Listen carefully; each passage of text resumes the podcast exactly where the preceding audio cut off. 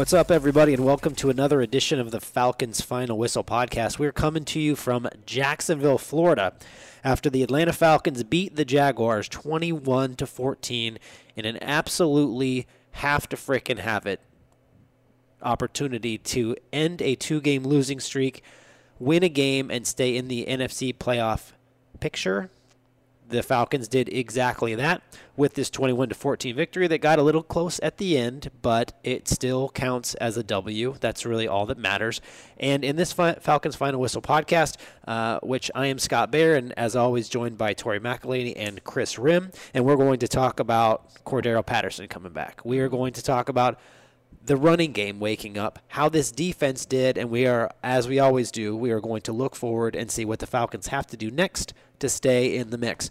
So, Tori, with all of that being said, what was your big takeaway from this game, which the Falcons kind of controlled and then lost control of right. at the end? Yeah, I, I, think, and we'll get into all of this in more detail, but for me, it really was seeing Cordarrelle Patterson come back into the fold and not just come back into the fold, but to play the way that he did and have the day that he did because I think it would be one thing if the Falcons would have brought him back and like he doesn't do anything, but he right. comes back and has this really dynamic performance that it really showcased why this offensive operation needs him so much. Yeah, I mean, clearly the MVP there. Uh, Chris Rim, what, what was your big takeaway uh, from this one?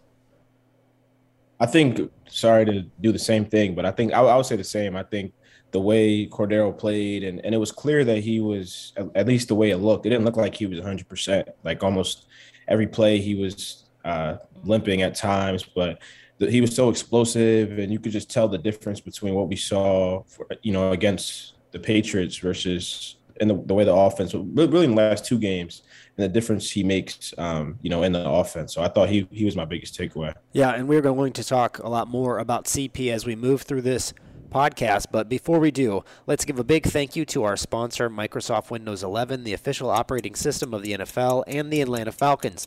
The all new Windows 11 is here to bring you closer to what you love, like this Falcons Final Whistle podcast. Learn about all the awesome new features of Windows 11 at windows.com.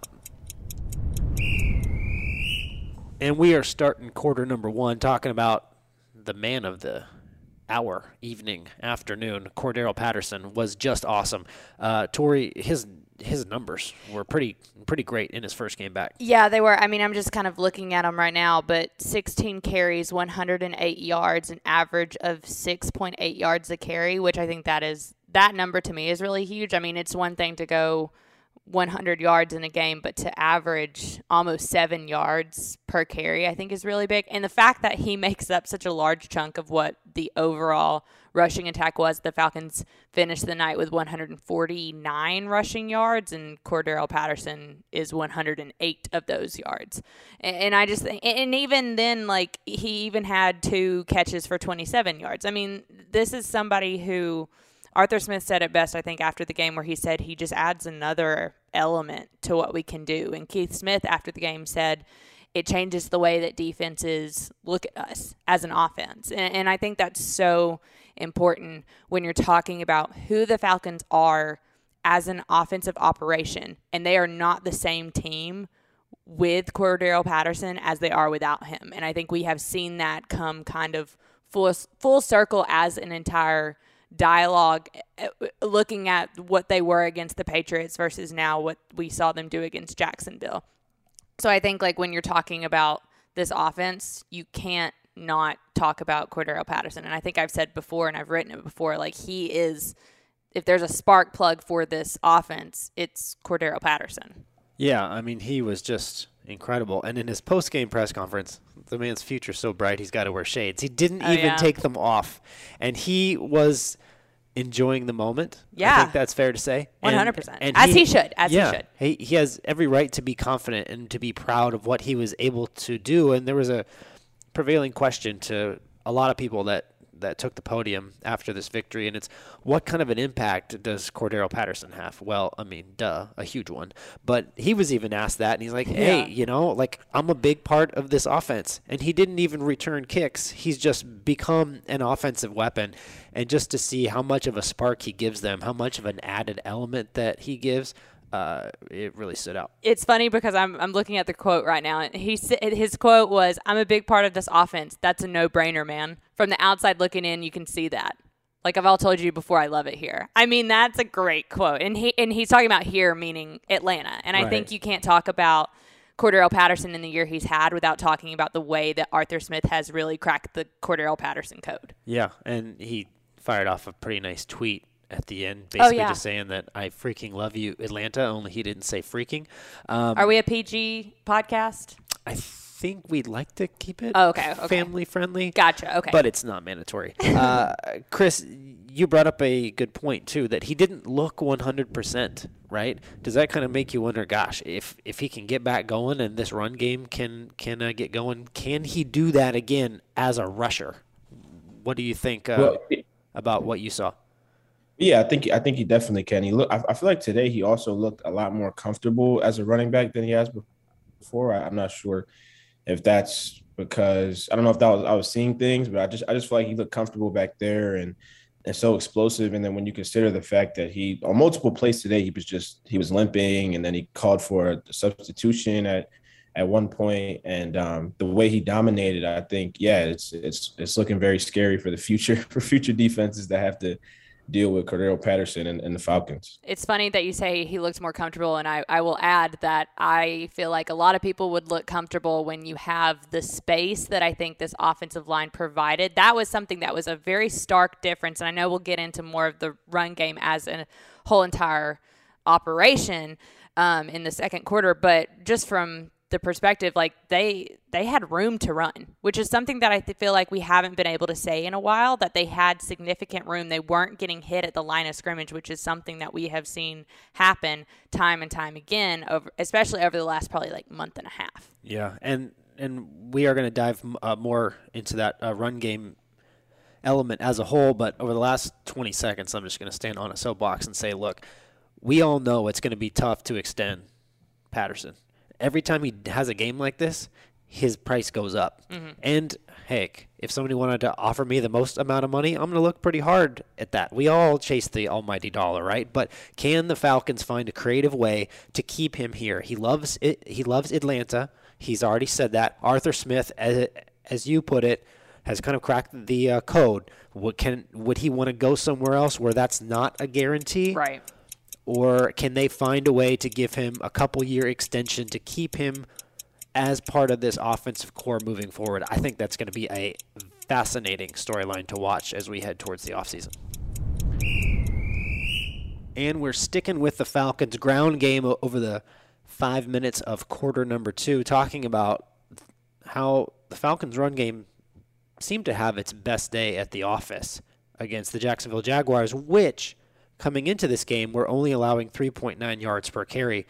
They did pretty well, Tori, uh, being able to, to, to rack up yards, uh, Patterson and some of the other backs. Yeah, uh, you know, you bring up a good point that you know this was. I know we're playing. Uh, the Falcons are playing Jacksonville, and there's a lot that can be said about this Jacksonville team. But they were third in the league in run defense. That's not something that you can just kind of overlook. It doesn't matter how what the the record is. If you're looking at a team that's doing really well in one specific aspect of a game, when the Falcons can kind of go out and they averaged about five yards a carry, that's really good for this Falcons offense that hasn't been able to do that in many, many games this season. Um, I think what's really interesting, and this was a storyline that I kind of wrote about post game, was we were talking to players and, and Arthur Smith after the game, and something that came up, especially when we were talking to Cordarrelle Patterson, was he was talking about how Arthur Smith got on this offense about eh, essentially challenging them to be better in the run game. And, and he was showing them, Keith Smith said that he showed them examples of moments that they were able to put something together in terms of running the ball and how he challenged them to go out and be better. And it was a conversation that they had from Wednesday all the way to Sunday. And I think that storyline to me was very, very fascinating because I'm sitting here thinking, like, when I hear Cordarrelle Patterson talking about, well, Arthur Smith brought this up to us, and when Arthur Smith says something like you listen, it's like you know he got all over them, it, like all over them about running the ball, like with you, loud noises. with loud noises and probably words that wouldn't make the uh, PG version of this podcast, but that's coaching. That's holding your players accountable for like hey i know you can do this. We've seen you do it. Here are examples of you doing it. Go out and do it. And the fact that they were kind of able especially in that first half to kind of answer that challenge and it, i think i think was really good to see. Uh, chris outside of cp were there any other uh, heroes from from the uh, running game that uh, you thought uh, played a big part in what they were able to do on the ground? Well, I mean, I think it, it was pretty much kind of all CP, but I, I think if if, the, if there is any anyone else to look at, I thought I, well, I thought as a, as a whole everyone looked better, but I think in terms of you know finding the I'm kind of going to skip back to to CP here, but I think what what stands out to me when I watch him run the ball, and I think maybe it's something you learn as a kick returner, but the way he he finds holes um, in in the offensive line, the yeah. way he bursts things out when needed to be, the way he the way he navigates the when he's running the ball is just different from the other backs. But with that being said, I thought Wayne Gallman and Mike Davis both looked a lot better than they have, you know, all season. And uh, Gallman averaged almost five yards a carry, and, and, and Mike a little bit over three.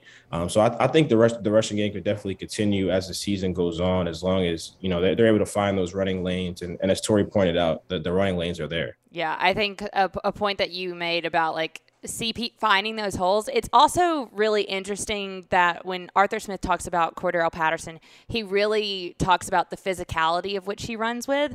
And that's the thing is like when you're watching Cordarrelle Patterson run, I remember saying if he can get to his third or fourth step, he right. is so hard to bring down and he is such a hard runner. And I think that it, it, we saw that happening throughout the course uh, of this game, which I found very, very interesting. Yeah, and I, I think the big question is is this repeatable? Arthur Smith said maybe they can do it again. Maybe they. He didn't say maybe they can't, but it's it's it's kind of open ended. To to do this once helps one win. To do this several times can help the Falcons reach their goals because this rushing game has been inefficient. Right. So can they do it again? Can they find this spark and and continue it moving forward? I'm not quite sure. Yeah, I, and that's what Arthur Smith said after the game. I thought that was very candid of him to kind of be like, you know, it worked today, but we have a whole set of challenges against Tampa next week. So it, it's one of those things where he he's even kind of saying like, we know we have our work cut out for us in order to find consistency in this area. Yeah, and they're going to have to find consistency. Their air attack was a little iffy, mm-hmm. um, and they have to find a way to put everything together yep. offensively because they're going to have to score more than 21 points um, if they're going to stay up with some of the uh, better teams left on the schedule. And we're starting quarter number three on the other side of the football with the Falcons defense, which is looking better. Yes. No doubt. And yes. played a, a significant role, Chris Rim, in this victory. Yeah, I think when you Arthur Smith said post game that I mean he didn't he didn't like emphasize it like a lot like he, he doesn't emphasize a lot of things I guess with like a certain cadence in his voice but I thought when he did say that because the Falcons didn't convert a third down late in the fourth quarter and then they gave the ball to the Jaguars with I think just over two minutes left and and he said he when he was asked about if the third down was important or if he was frustrated by that he kind of just said there was no panic and and and I guess rightfully so because you know the defense stepped up and they performed. They they got you know Trevor Lawrence to throw incomplete passes on on four straight downs, and I think they've been a bright spot. And and it's even in in New England's in the loss to New England ever, ever since that Cowboys game really. Um, I think they've turned a they've turned a page in these past two weeks. Um, even though the scoreboard didn't show it last week, they sacked Mac Jones three times. AJ Terrell had an interception. Duron Harmon got an interception today, and Anthony Rush forced a fumble. Grady Jarrett is always in the backfield and disrupting uh, the defensive line. And he, while his numbers don't always tell the full story, he sets people up to to have mismatches. Like for example, Dante Fowler, you know, on a sack today, he, he just frees people up to get one on one. So I think what we're seeing from this defense is is that it's trending in the right direction at the right time. And next week, obviously against the Buccaneers, it'll be a, a, tough test. A team that can win in many ways. I mean, Leonard Fournette had four touchdowns today, so um, it'll it'll be tough. To, it'll be a, a, test for them again next week. But as I think the defense is really showing how great they can be as everyone gets adjusted to what Dean Pees is trying to do. Yeah, and Tori, how do you think that they're that uh, that they're doing with what their defensive coordinator is trying to teach them? He said even back to the Philly game, he maybe had to scale some things back, and now it's slowly getting rebuilt. Yeah. Um, how do you think that they're doing within the scheme? I, I think that narrative is one of the most fascinating narratives of the entire season for me. Is uh, you know I'm really y'all know how high up I am on the list of uh, my favorite people. Dean Pees is is very much up there. I may I have no like I make that no secret. And the feeling is mutual. For those who didn't see the Oh, Dean Pees press conference from two weeks ago, he specifically said, and I quote, "Tori's my favorite." Yeah, it's because I I the the love is mutual and I am super happy about it and I am absolutely going to get a mug for Christmas. It'll be my Christmas present to myself that says Dean's favorite. Like you know on the office where it's like World's greatest boss. Yeah, it's going to say Dean's favorite and I'm going to hold it up every time he comes in. But no, I digress. Um one of my favorite storylines of the year is that he said that he put in too much. He installed too much too early and that he tapered it back and then has slowly been building it up and that it's at 30% of his entire playbook. And My we gosh. were we were talking to Brandon Copeland I can't remember it was probably this past week or the week before. I can't remember when it was. All the weeks run together during the season, but Brandon Copeland said this quote, and I thought it was so great. He was like, "This is not a defense for dummies," Yeah, A- and that right. was a great quote. I loved it so much, and I, I will find a way to kind of tattoo that on my forehead or something um, because I loved it. And I think it just goes to show that with time and with adjustment and with a coach that kind of is starting. I mean, Dean Pees has said from the get go, you play you you play call to your personnel. If your personnel can't do it, why are you trying to do it consistently? play call to what you have at your disposal. And I think that's kind of what we're seeing is this gigantic playbook that Dean has has been shrunk down to fit what this Falcons defense can do.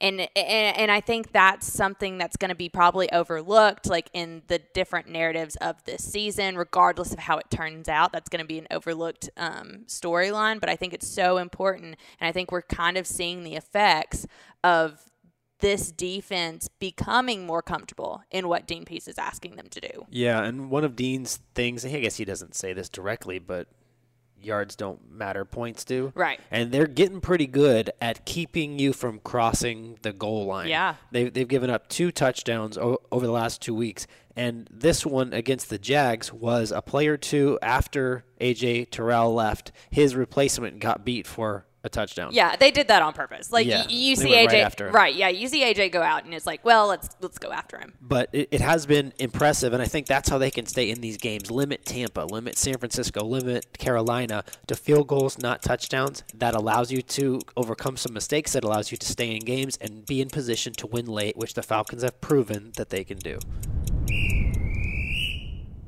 And we're on to quarter number four, and we're going to try to look forward to the six remaining games left on the Falcons schedule. They sit at five and six on the season. They are in while there's a Monday night game with NFC teams that are going to impact it, but in the NFL's I'm sorry, if the in the NFC's playoff picture, the Falcons are in the eight slot, which means that they're in the mix. And I asked Matt Ryan after this victory, I said, um, to be heading into the final month, playing meaningful games, you know, how, like how how important is that? How important was this victory to that? And the guy's face just lit up. Yeah, he was excited. He was so excited Yeah. to be in this position after a season like last year where it went south early. They never recovered. They fired a coach. It was not a good situation. And to be in this situation, I mean, are they in control of their own destiny? Not really. But they have an opportunity here to do something and not just play out the string. I think that means something. I think that's important Yeah. for Arthur Smith's team building exercise in in his first season. Mm-hmm. But let's also just call it like it is, right? That what happened against Jacksonville at the end cannot happen against Tampa. Right. It can't happen against Carolina or San Francisco or Buffalo or New Orleans. The schedule gets tougher. Right. Yeah. Uh, they've got to be better there. Yeah, no, you're right. Because I, when I'm looking, so if I'm just looking at the next four games, do you have Tampa, Carolina, 49ers, Detroit. I, if the Falcons can go two for two it, or in this next four game slate, I am good with that. Where the I think that it's going to be difficult because I think that Buccaneers is going to be hard. Carolina, I think, is trending in the right direction because of the players that they've gotten Cam Newton back and and they've gotten Christian McCaffrey back, and, and these are conversations that change what we talk about. What Cordarrelle Patterson means to this Falcons offense, Right. How he changes it, same thing with Carolina. And then 49ers are trending in the right direction. Detroit is a winnable game, but can the Falcons play cohesively and together? Because we've seen moments where it hasn't been super complete. We haven't seen a complete game be put together yet. Um, so when I'm looking at the month of December, the Falcons have a chance here, but they have to find ways to play more completely and, and to play more competitively and see it, it's just really hard to kind of go into the next month and, and try and predict anything. I'm really not a big proponent of predictions. I don't like doing them um, because predictions are made to be wrong and I don't like being wrong because I'm super competitive and I have to know like that I'm right all the time. True story. Um, that that is absolutely true. Chris and Scott can attest to it. Um, but it, when I'm just thinking about this, it's just really hard to predict because you you think that the Falcons could potentially go two for two, but it's really difficult to do that. Yeah, uh, for sure. Chris, uh, where do you think the the Falcons are with the the road getting tougher here? They weren't able to close out this this Jacksonville game and kind of dominate the way that they had started. Um, heading into the final month, they are playing meaningful games. Uh, what do you think needs to happen f- uh, for those meaningful games to set up meaningful stuff in January?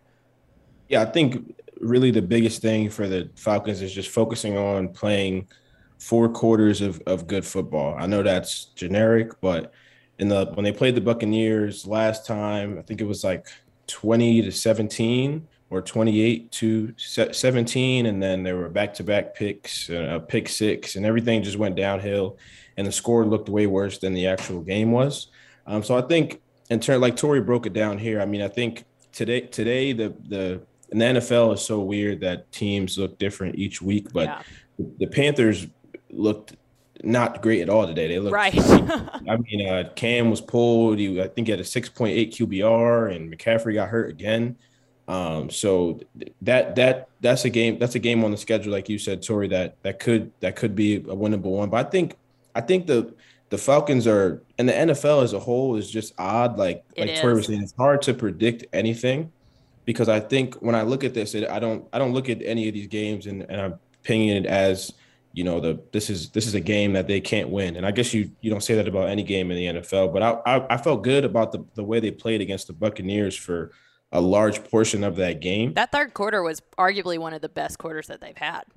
yeah and i think i think and, and it's hard it's easier said than done obviously but just really hammering in on doing we, we need to play solid for four quarters. We need to focus on playing the game playing mistake free Yes. for four quarters, limiting mistakes, and and I think they'll be fine the way forward, and you know hopefully get into you know using that playoff word a little bit more. Yeah, which uh, which is a good thing to hear um, around this team, considering where they were last year. And I, I think this team has made a lot of positive steps, positive strides uh, under first-year head coach Arthur Smith. And that will do it for the fourth quarter. So let's go ahead and bang the sound effect. And that is also going to wrap up another edition of the Falcons Final Whistle podcast. You guys know what to do by this point. Head over to iTunes or Spotify. Uh, hit us up with a rating and a review, five stars preferably. And after you're done with that, be sure to subscribe um, on those two platforms. But also check into the Falcons Podcast Network for Falcons Audible with DJ Rackley, DJ Shockley, and Dave Archer. We we like to review what happened. They set you up for the next upcoming game that uh, comes out on Wednesdays, so we've got you covered.